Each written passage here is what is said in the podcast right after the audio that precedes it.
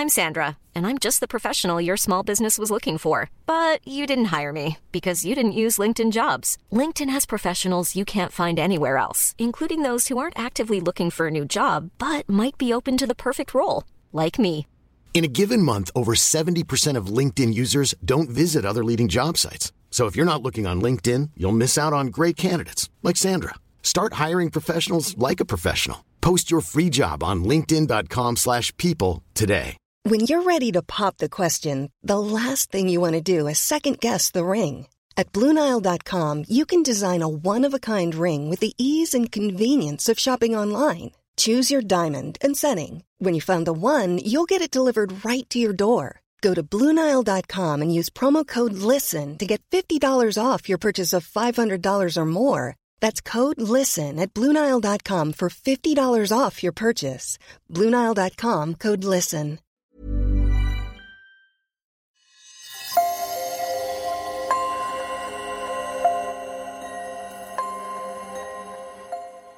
Three weeks ago, as Russian troops withdrew from the outskirts of Kiev in the north of Ukraine, reports started to emerge of horrific war crimes.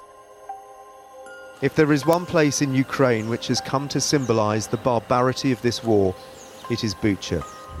This was the first evidence of the crimes perpetrated here. The bodies of civilians left decomposing where they fell.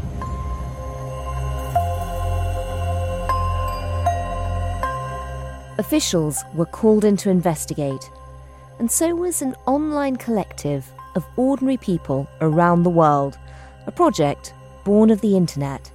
Bellingcat. Bellingcat.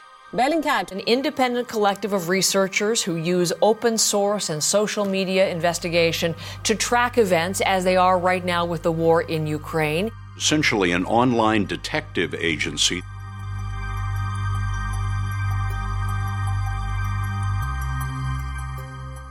In Ukraine, we're watching a war play out in real time on social media. For many of us, that means doom scrolling through videos on Twitter and TikTok, trying to decipher what's happening on the ground. But what if you could harvest this information and use it to prosecute war criminals? Today, we hear from someone who's doing just that. I'm Eliot Higgins. I'm the founder and creative director of uh, Bellingcat, a open source investigation organisation. You're listening to Stories of Our Times from the Times and the Sunday Times. I'm Manveen Rana. Today, Bellingcat, the internet sleuths keeping tabs on Putin's war crimes.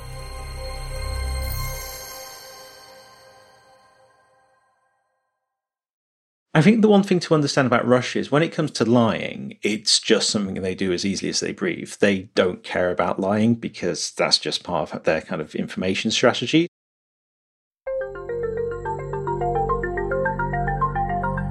Eliot Higgins, the founder of Bellingcat, has spent years diving into the weeds of Russian disinformation. From his home on an ordinary suburban street in Leicester, he runs an organisation that uses open source information found online to take on the Kremlin, disproving Russian lies as soon as they're disseminated before the invasion, we had some examples where for, there's a video shared by separatists that they claim showed Polish speaking Ukrainian saboteurs. I don't know why they're speaking Polish, but they were attacking chlorine storage tanks and it was, you know, trying to make out it was going to be this chemical incident, which was part of the propaganda narrative. The video itself, you could barely see what was going on, but within the metadata of that video, they accidentally left all the details of how the video had been spliced together from two different videos. It even had the original file name of the video they downloaded from YouTube for the explosions. That was debunked very rapidly by a community of people online who just kind of saw different elements of it, and other people saw that and dived into it and picked that apart. A really a big part of what I've been doing with Bellingcat is making the point that this isn't just about individuals, it's about a community of people working together, and the internet is what connects us together. And we've certainly seen with the conflict in Ukraine where that kind of idea of community has been very, very useful for debunking Russian disinformation and, you know, verifying lots of information coming from the conflict.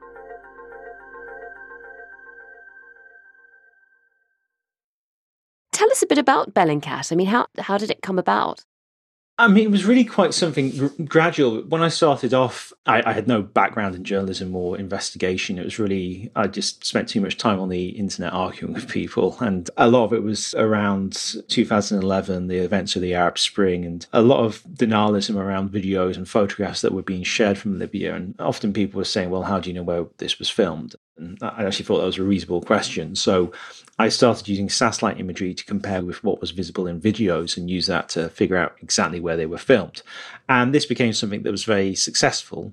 No one had really been doing that before. And I started doing that just uh, partly on the Guardian live blog for the Arab Spring, you know, in the comments every day. And it kind of just became something I started doing every morning. I'd get up and see what happened overnight.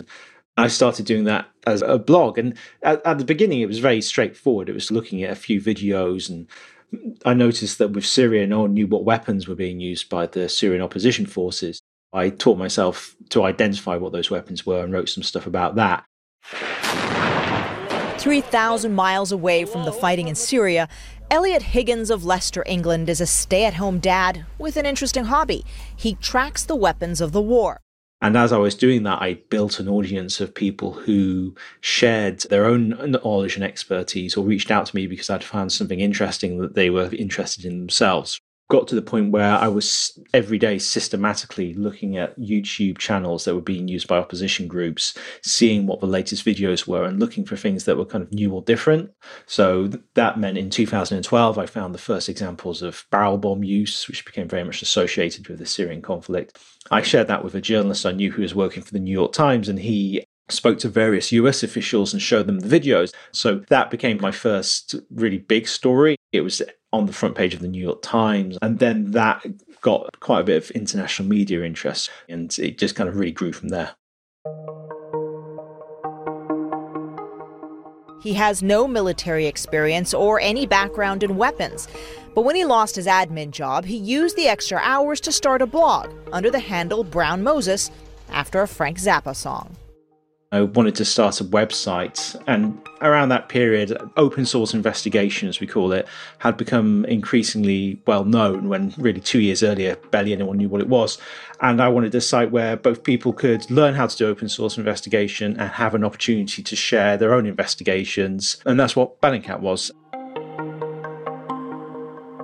The Bellingcat website once again has caught everybody short by being able to reveal the identity of supposedly secret Russian agents. Uh, it must be giving President Putin pause you for thought.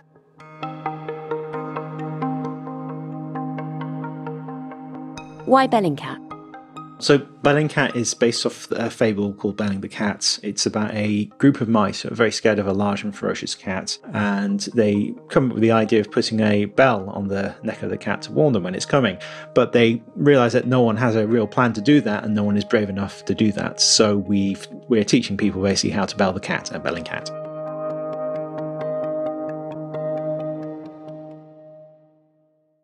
I remember covering the war in Syria, and you could very rarely get into it as a journalist. You could very rarely get into Syria. So most of us were sort of gathered around the countries surrounding it and reporting from there. But everybody relied on on your blog because you you had such good intel about what was happening on the ground. Just tell us what you're doing at the moment on a daily basis with the war in Ukraine raging. How are you monitoring what's happening and what are you seeing? So, a big part of what we have been doing over the last several years is developing a, pr- uh, a, process that is specifically designed around using open source evidence for legal accountability. And over the years, we've built a network of individuals and organizations who work on accountability. I've been on the International Criminal Courts Technology Advisory Board for a few years, where they've been really focused on using open source as evidence. And now we're in a position where we're collecting a lot of information from open sources, videos, photographs, and other reports. We're geolocating, verifying them, and we're putting them into a growing database of archived content that we make accessible to those accountability bodies. And that's kind of the first stage of what we're doing now we have this process that we've developed that not only archives the content we're seeing, like the videos and photographs, but it in fact records our entire investigation process. So in 10 or 15 years' time, when we might be asked to go to court and explain this stuff, we can actually look back and see the entire process from start to finish.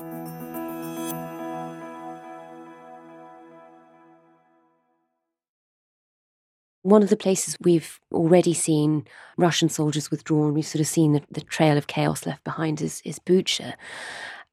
Instantly, though, in what's sort of become the Russian playbook, there were stories in Russian media, certainly, saying that this was all a conspiracy theory, that the Ukrainians had laid out bodies after the Russians had left to make them look bad. I would like to present you to the real facts about Bucha. During the time that the town has been under the control of the Russian armed forces, not a single local resident has suffered from any violent action. For you, sitting at your computer in Leicester, what are you able to see? If, if we were watching with you, what, what are you able to see that sort of helps you disprove that? We've got quite a lot of information about that actually. So the, the claims were that these bodies that were on the street and filmed as Ukrainian forces and journalists came into the area had only appeared there after Ukrainian forces were there, with the implication being the Ukrainian forces were either killed them or placed them there, was actually something that was quite easy to debunk because what we have is an awful lot of satellite imagery now accessible. And this satellite imagery is a high enough resolution that you can see these bodies as specks on the ground and actually line them up exactly with where they're appearing in these videos. And these images go back weeks before Ukrainian forces entered when Russia occupied it. We also had one of the local Ukrainian groups had been sending drones up on a regular occasion over the town, filming the whole area, and they've been sharing that imagery. And that clearly shows corpses on the ground going back, you know, a number of weeks. You can look at the buildings and the structures, and that changes over time because it's a war zone, so buildings are destroyed. Mm. you can compare that to satellite imagery and actually use that to date the drone imagery because you can tell oh. on one date that building was there, you can see it in the drone image, and then on the next date, it's destroyed, and on the satellite imagery, you can see it's also destroyed. So you have that kind of triangulation of the time and date when these things were filmed. So it makes it more and more difficult for these denials to happen. Then, of course, you have the actual witnesses who saw these things and they explain what happened. So Russia can deny all it wants, and there's certainly a propaganda value to that, and it does have an impact in certain communities and in certain part of the world. But when it comes to accountability and legal accountability, they can't stand up in a courtroom and say, "Oh, that's all fake news," because that's not going to impress any judge. I think with Ukraine, we've got probably one of the strongest kind of processes for accountability that's coming together. And if that doesn't actually happen with Ukraine and what's happening with the volume of evidence there is and how much work is being done, I, I don't think we can ever expect accountability in any conflict.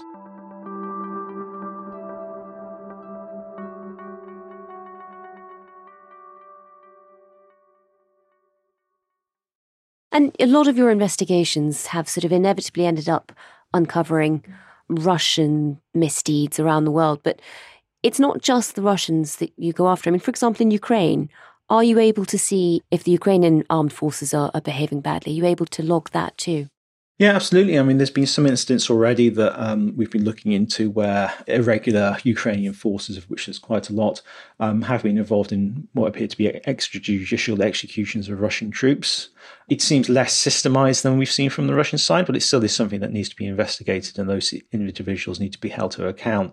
The process that we're using actually at the moment to do investigations using open source was originally examining Saudi airstrikes in Yemen, and we've been using those investigations to challenge UK arms exports to Saudi Arabia. Um, so whilst we're very much well known for our work in on Russia, we do do quite a wide variety of topics. It's just the Russia stuff tends to be so kind of you know big it kind of blots yeah. out everything else that we're doing. You've been doing this for years now ever since the syrian war and you've seen russia operating in different theatres like syria and ukraine. I suppose syria was also sort of the first time you must have experienced watching the violence but also watching how the messaging is sent out and how the disinformation works with russia since 2016, the general impression is that Russia has a very sophisticated propaganda disinformation system. It's not at all. It's actually really dumb and stupid. It's just we've been kind of dumber, so it seemed impressive. I mean, time and time again, Russia makes a statement, and then a bunch of people on the internet figure out they're lying in a half an hour. There was a fake IED explosion, which they were using to show how vicious the Ukrainians were. And they had a car that had some bodies in it and it was filmed by the kind of local pro separatist, pro Russian propagandists with YouTube channels. And one of them filmed the corpses, and these were like completely burnt skeletons, and it was pretty horrible to look at. But there were also very clear autopsy marks. So, like the skull cap had been opened with a saw, a medical Oh. saw, and the rib cage had also been snipped open with medical shears. And a number of people pointed that out, and we spoke to medical specialists, and they said, yeah, th- these bodies had been autopsied. So they had effectively taken the corpses, put them in the car, fired a rifle into it as shrapnel, set it on fire, and claimed that this was uh, IED attack, which was then kind of unquestionably reported and shared on YouTube and the Russian media. But it was all fake. Uh, But this is kind of the levels they'll go to. They'll take corpses and desecrate them so they can use it for propaganda. I mean, that's so interesting because we, we just don't expect countries to do that. Yeah, it's it's I it, you have to understand with Russia. I mean, it, it surprises a lot of people, but after you know working on Syria for ten years, it's no surprise to me that they there's absolutely no low that they won't go to to produce propaganda and disinformation, and they'll do it at the drop of a hat.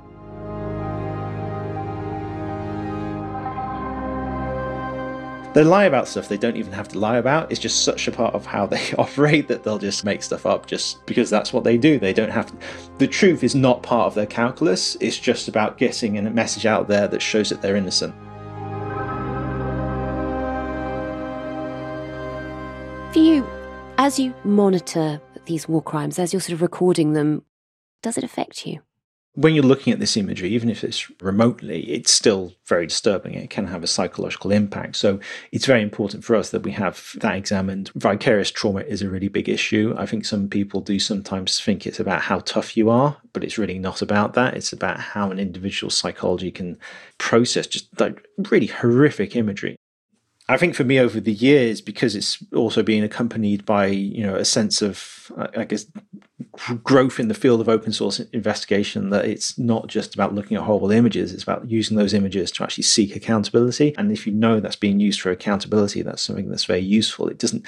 A lot of it comes from a sense of powerlessness, seeing those images, but it also concerns me now that there's such a large community of people online searching for that imagery and sharing it that they may not realize the damage that they're doing to themselves. So one thing we've do, been doing at Bellingcat is sharing information about vicarious trauma because a lot of people don't realize it's their thing.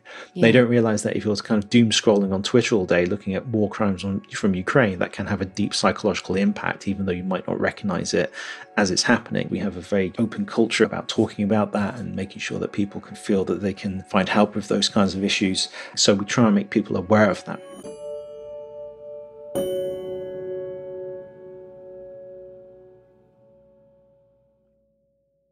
You you also done some work with Navalny. Tell us a bit about that. So Navalny is a Russian opposition leader. He's probably one of the biggest threats to Putin at the moment. He works for an organization called FBK, which does a lot of investigations into corruption in Russia. And he has been a thorn in the side of Putin for a very long time. In 2020, in August, he was poisoned. He was on a flight go- going home from an event when he suddenly became extremely unwell, screaming in pain. This was like caught on film by people on the plane.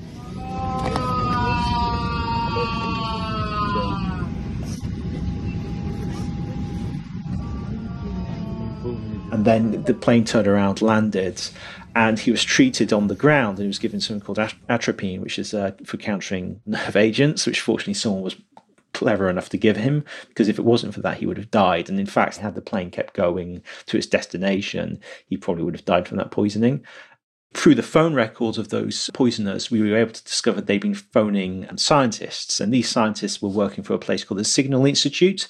In fact, all the scientists who worked there were members of Russia's chemical weapons program. Oh, wow. And they were communicating with the poisoning teams involved with multiple poisonings before the poisonings were taking place. So it was pretty clear there was some connection there. And we basically we got their like travel records and all kinds of information about them.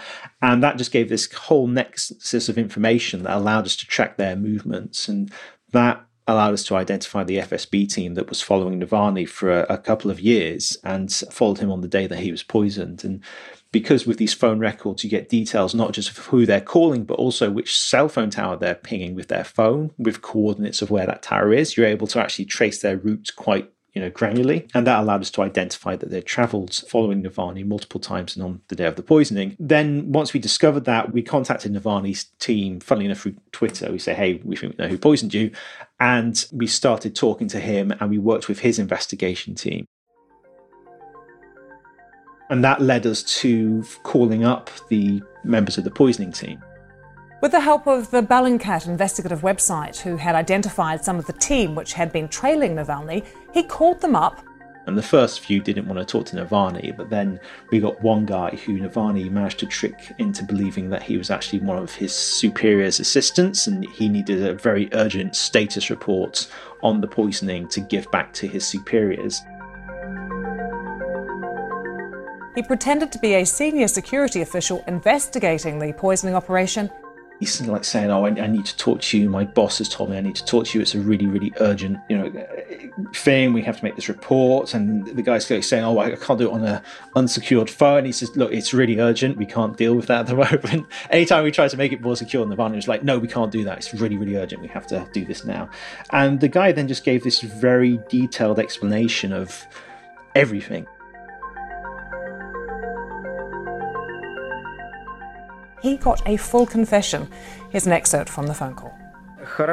Okay, then tell me what kind of clothes it was applied on. What was the main focus? What's the riskiest piece of clothing in theory? Well, underpants. Underpants.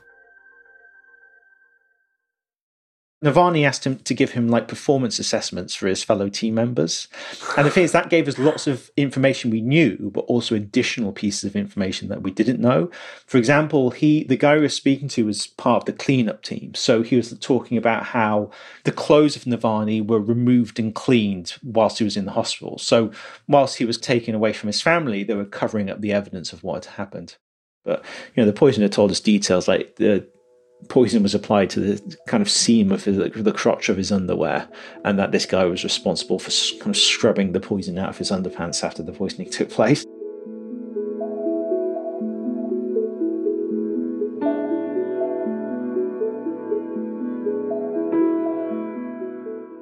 Coming up, how Russian soldiers on TikTok are inadvertently helping war crimes investigators. But first, I'm Anthony Lloyd war correspondent for The Times. It's you who enables me to report from some of the most volatile environments in the world. Get to the heart of the stories that matter every day with The Times and Sunday Times. Subscribe today and enjoy one month free. Visit thetimes.co.uk forward slash stories of our times.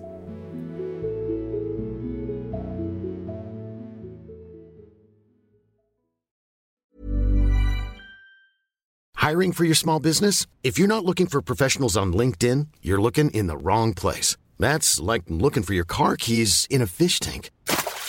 LinkedIn helps you hire professionals you can't find anywhere else, even those who aren't actively searching for a new job but might be open to the perfect role. In a given month, over 70% of LinkedIn users don't even visit other leading job sites. So start looking in the right place. With LinkedIn, you can hire professionals like a professional. Post your free job on linkedin.com slash people today.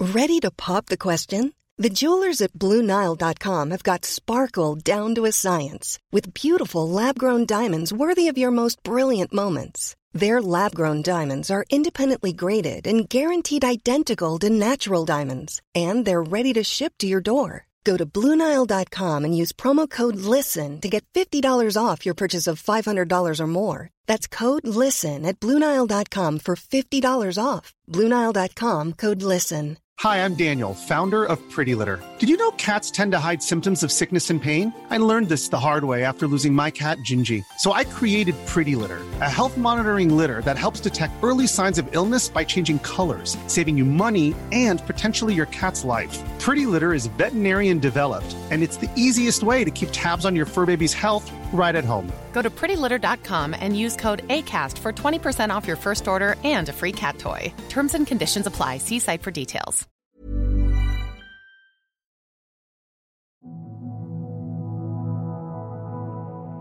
Eliot Higgins and his team at Bellingcat are being helped in this project to gather information on Russian war crimes by the Alfred Landecker Foundation in Germany. They focus on fighting disinformation online and Silke Mülherr is their deputy CEO. I used to work as a journalist for the past 15 years. I worked on the foreign desk of a national German newspaper. I covered the rise of populists over Europe, the rise of conspiracy theories, the rise of anti Semitism. And I kind of switched professions because I felt we need to do something about the framework. We need to uh, defend democracy and do something about the framework to change things. When did you first become aware of the work of Bellingcat? How did, how did you get involved together? I actually cooperated with Bellingcat as a journalist before ah. we funded them as a foundation. That was actually in 2014 when Russia invaded unofficially then the east eastern part of Ukraine the first time, and there was mentioning of green men and soldiers without uniforms. Yeah, so there. this is the lit, the little green men, the sort of the Russian soldiers who weren't official. They they weren't wearing their uniforms, but they Exa- were clearly Ex- working for the Russian government. Exactly. There was so much information, you know, flowing in from there. And we were so happy to cooperate with Bellingcat because, I mean, they tap into this huge network of independent investigators and they have experts for all sorts of things. They're satellite traffic intercepts. They uh, have people who know exactly when you've got uniforms with military insignia, what they mean. So this is when we cooperated the first time and I got to know their work. I mean, this is probably the first war that is transmitted in real time, also via social media. We can see with all the material coming out of Bucha, for example, where it's highly likely that war crimes were being committed. The ICC, the International Criminal Court, has already launched an investigation. So we can really see how the work of Bellingcat and the open source community is contributing to closing this delay in, you know, first the atrocities need to happen and then years later maybe investigations start. That has always been a major frustration, hasn't it? Sort of the, the time lag. Either people die before they're held to account or they, they just, they, you know, the, the, the cases never seem to quite get to the, the point where there's enough evidence for some reason. I mean, I was, as a reporter, I was in Rwanda and in Srebrenica. And I mean, seeing how Slobodan Milosevic, the Serbian autocrat, after having spoken to so many victims there on the ground, so many women who have uh, suffered rape, families who have lost people, hoping that justice will be served eventually, and then seeing how just took far too long and Slobodan Milosevic, the perpetrator, actually died before a verdict could be reached. I think that was detrimental to everyone hoping to see justice being served and accountability uh, to happen. So these these things need to happen faster, and I would really hope that this would speed up things. I mean, the, the, the great thing with some of these open source investigations is that it does shock people. It does raise awareness. Yes, I don't know whether you're aware, but there there was a law introduced in Russia that's called Lex Bellingcat Oh, really? Yes. What does that do? Lex Bellingcat means Russian soldiers are prohibited from taking and posting pictures on social media with their weapons. It's a perfect example how the work of organizations such as Bellingcat are effective. So they, they understand the danger of open source information. They're trying to combat it already. It was all really caused by the fact that we were using Russian soldiers' own videos and photographs to identify, first of all, their involvement with the shooting down of MH17 and then their broader involvement in the conflict in eastern Ukraine. And this led to this law being passed that directly addressed that by making it illegal for Russian soldiers to share any information about their military service online. And it's been somewhat effective, but it was one door closing when there's about 4 million open doors that we can step through and find other angles into what we're trying to do. But then we had a new opportunity through TikTok. I mean, TikTok became a hugely useful resource for investigation because it's a popular app in Russia. Russians are sharing videos all the time and they're trying to get likes and clicks. And what was very popular even when videos. they're going into war.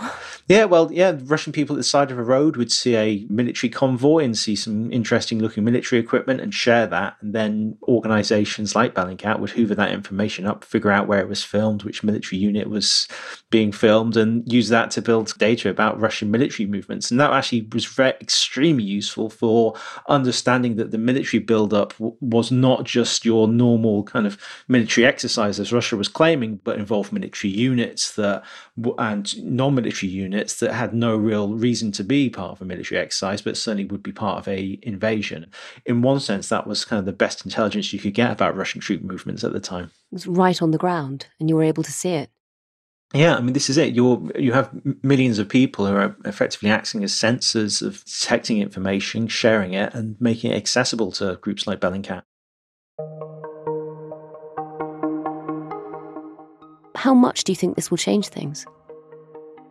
I mean, it's always hard to tell. We always see the open source work we're doing as complementing the work of accountability bodies rather than trying to replace any of the work they're doing. I think a lot more opportunities for accountability at the moment. We're already seeing in those locations where Russian forces have pulled out that there are international investigators doing good forensic investigative work into these locations. There's a lot of information being gathered, not just from witnesses, but from physical evidence. Things like CCTV cameras that were running before as the invasion was happening is being used and collected as evidence. There's vast amounts of information. In one sense, it is a big data management task. It's about how do we make this searchable and useful for those organizations who need to use it. And having seen what Russia has done in the past in Syria and in Ukraine in 2014, what are you most worried about happening in Ukraine now? I mean, the most worrying thing, in a sense, is already happening in Mariupol. I mean, the city has been completely destroyed. Mm. I mean, Mariupol is going to be in, in, uninhabitable for years until it gets rebuilt. If that happens again with Odessa, and the Russians again have announced that they're trying to basically capture the entire Ukrainian coastline so they can connect Russia to Transnistria and Crimea.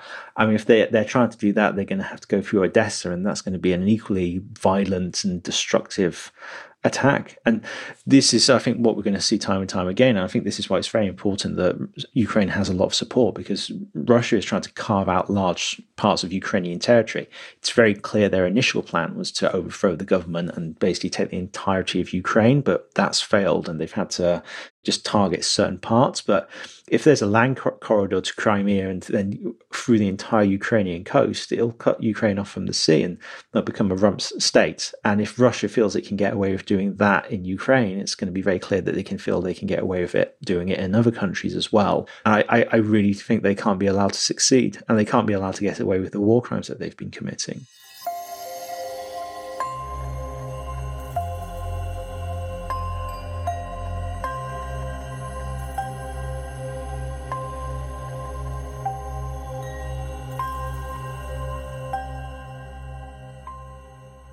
You've been listening to Stories of Our Times, a podcast brought to you thanks to the subscribers of The Times and The Sunday Times, with me, Manveen Rana, and my guests, Bellingcat founder Eliot Higgins, and the Deputy CEO of the Alfred Landecker Foundation, Silke Mülherr.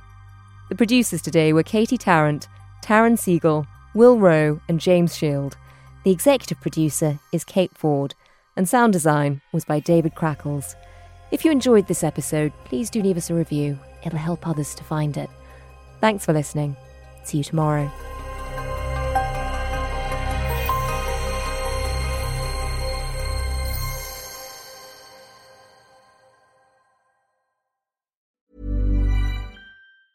Hi, I'm Daniel, founder of Pretty Litter. Did you know cats tend to hide symptoms of sickness and pain? I learned this the hard way after losing my cat, Gingy. So I created Pretty Litter, a health monitoring litter that helps detect early signs of illness by changing colors, saving you money and potentially your cat's life. Pretty Litter is veterinarian developed, and it's the easiest way to keep tabs on your fur baby's health right at home. Go to prettylitter.com and use code ACAST for 20% off your first order and a free cat toy. Terms and conditions apply. See site for details.